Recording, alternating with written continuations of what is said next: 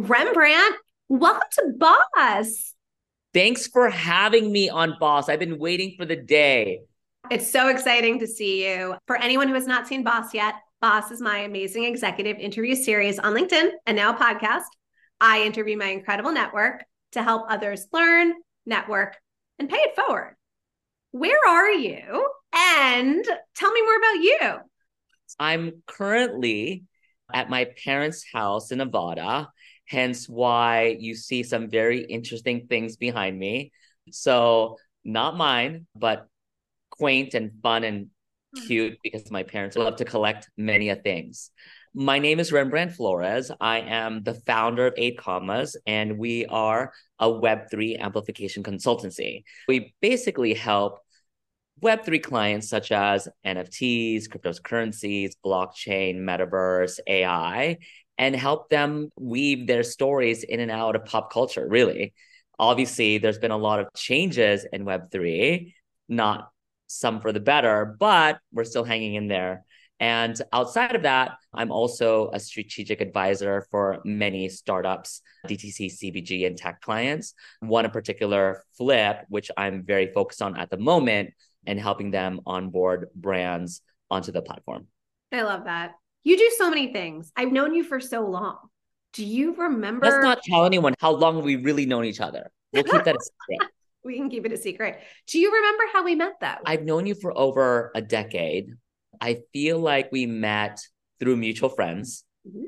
and we've been friends ever since. I sure. know for a fact it was not the first time that we met, but I do remember running into you again at Prince's house over the Oscars for yes. probably one of the best after parties and events I've yes. been to in my career. Yes. So that was one of my highlights obviously of my career being asked to to help out with that specific event and to this day, I still pinch myself for that moment that I was allowed to bring individuals to come and celebrate Oscar night at Prince's house. And literally everyone who was anyone was there. And he performed in his own backyard in this private enclave up in the hills of Beverly Hills. And uh, I will never forget it. It was one of those, wow, I can't believe this is real. I can't believe I'm here. I can't believe Prince is right in front of me. It was it was very surreal and I'll never forget it. I'm and I'm so glad you were there. It was once in a lifetime and it'll never happen ever again, obviously. Yeah, it was incredible. Speaking of career highlights, how did you get to where you are now? If we're gonna talk about like what I'm doing now, mm-hmm. which is sort of this Web3 journey, I would have to tell you when I had my PR agency, Entertainment Fusion Group, that kind of led me down this path of okay, what do I do next? Right after we sold the agency, I decided to focus my energy in being a strategic advisor to brands, right? So I started investing through our company called Flowing Ventures. And it's me and my partner, Peter Phil. The deal flow literally came naturally because of the fact that I've made so many connections in the space. And I think that if you're asking me how we make those connections, it really is sort of being out and about. You know a lot of people and you have access to certain people, whether they be celebrities or influencers or other bosses or whatnot. They want you on the cap table somehow. And so they invite you into these deals. And I'm so lucky that I've been invited. We've been invited to so many deals. And through that, you meet more people who want to do deals and and et cetera, et cetera. But you know, there's only so much bandwidth I had in terms of how much money I can really put into all these different companies. And then during the pandemic, I was addicted to this app called Clubhouse. And through there, I met all these people who I never had access to before or just didn't know that they existed, who were exploring sort of this Web3 world. And Bitcoin, Ethereum, and blockchain was being thrown about, and I didn't know what it meant. And that three letter word that I try not to use anymore was heavily prevalent in many of the conversations during that time called NFTs. Remember that? Yeah, mm-hmm. let's try to forget that. But, anyways, so NFTs were a thing, right, in 2020 and 2021 and 2022. And so we dove right in. Someone asked me to be an advisor to an NFT project, and it was super successful. It was a 10,000 PFP project. And that time Ethereum was like pumping around three or four thousand dollars. It sold out it wasn't uncommon for a 10,000 PFP project at the time to sell out. And it generated over $24 million in a span of one day. And that turned on the light bulb even brighter in my head and go like, okay, Rembrandt, you'd be stupid not to dive in and explore this further. And then more NFT projects kept coming to me and, and wanting us to advise. And then next thing you know, I started e-commerce. And then here we are almost two years later, now hanging on by a thread because no more NFTs projects are successful. So we kind of pivoted and and do more blockchain businesses. And thank God they're still alive, even with the crash of crypto.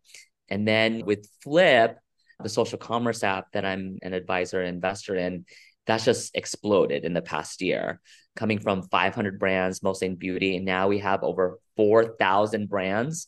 And now we opened up other verticals, including fashion and accessories and kids and pets, food and beverages and electronics and home.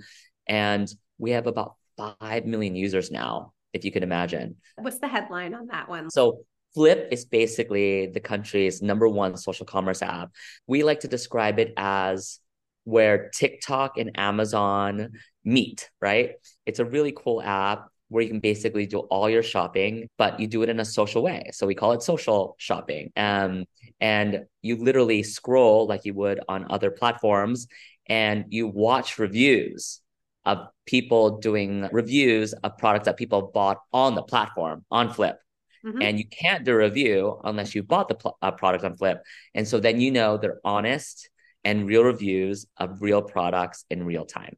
And Flip only does partnerships with brands directly. Mm-hmm. So if you're buying Gucci sunglasses or buying Alo Yoga or buying Milk Cosmetics or Anastasia Beverly Hills products, then you know they're actually real and they're not fakes or dupes or whatever like you see on other sites because we work with brands directly. It's not through resellers or third party or distributors. It's literally through the brands themselves. That's smart. You talked a little bit about trends. You've mentioned a lot of buzzwords. What what do you think the future holds? Just because Web3, specifically NFTs, are in a slump mm-hmm. and the industry is in a slump, I really do think that blockchain technology is the future.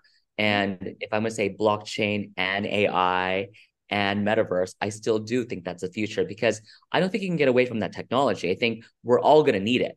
We don't want to get too ahead of ourselves where, you know, this could be a runaway train. And mm-hmm. then we won't know if something is real or not because AI is going to be that good, right?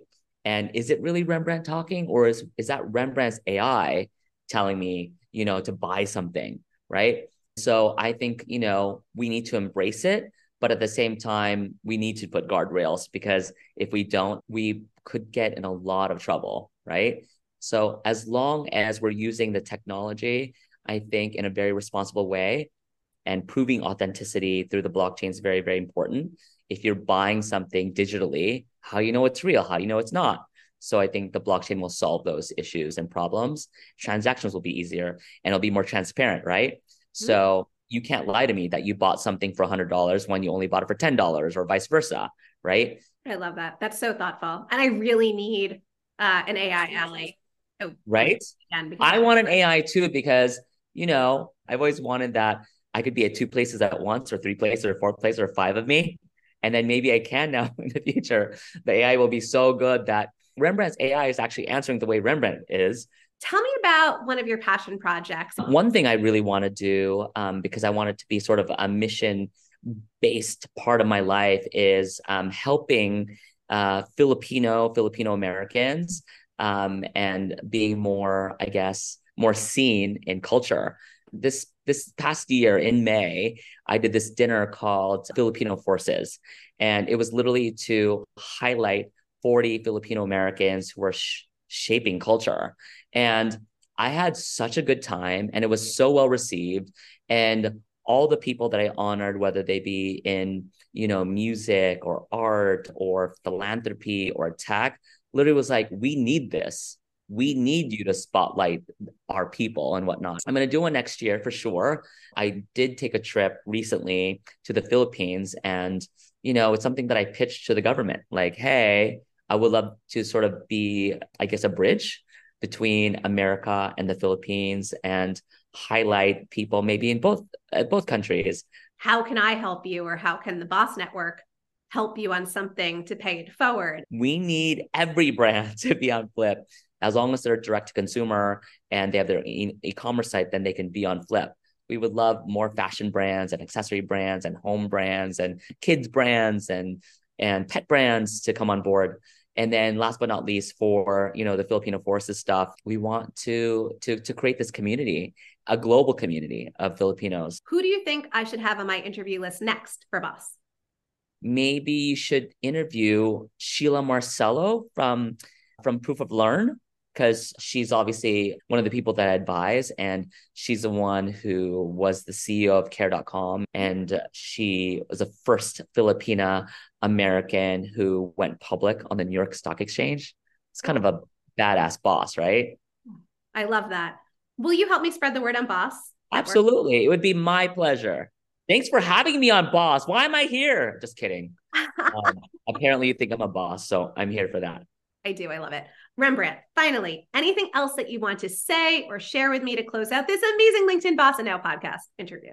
I mean, all I can say is I'm so thankful that you had me on, and I'm so thankful that you let me share a little bit of what I've been doing. But yeah, I hope people watch this and help me with 8Commas, with Flip, with Filipino Forces, all of the above. Thank you, everyone. Thanks for having Bye. me. Bye.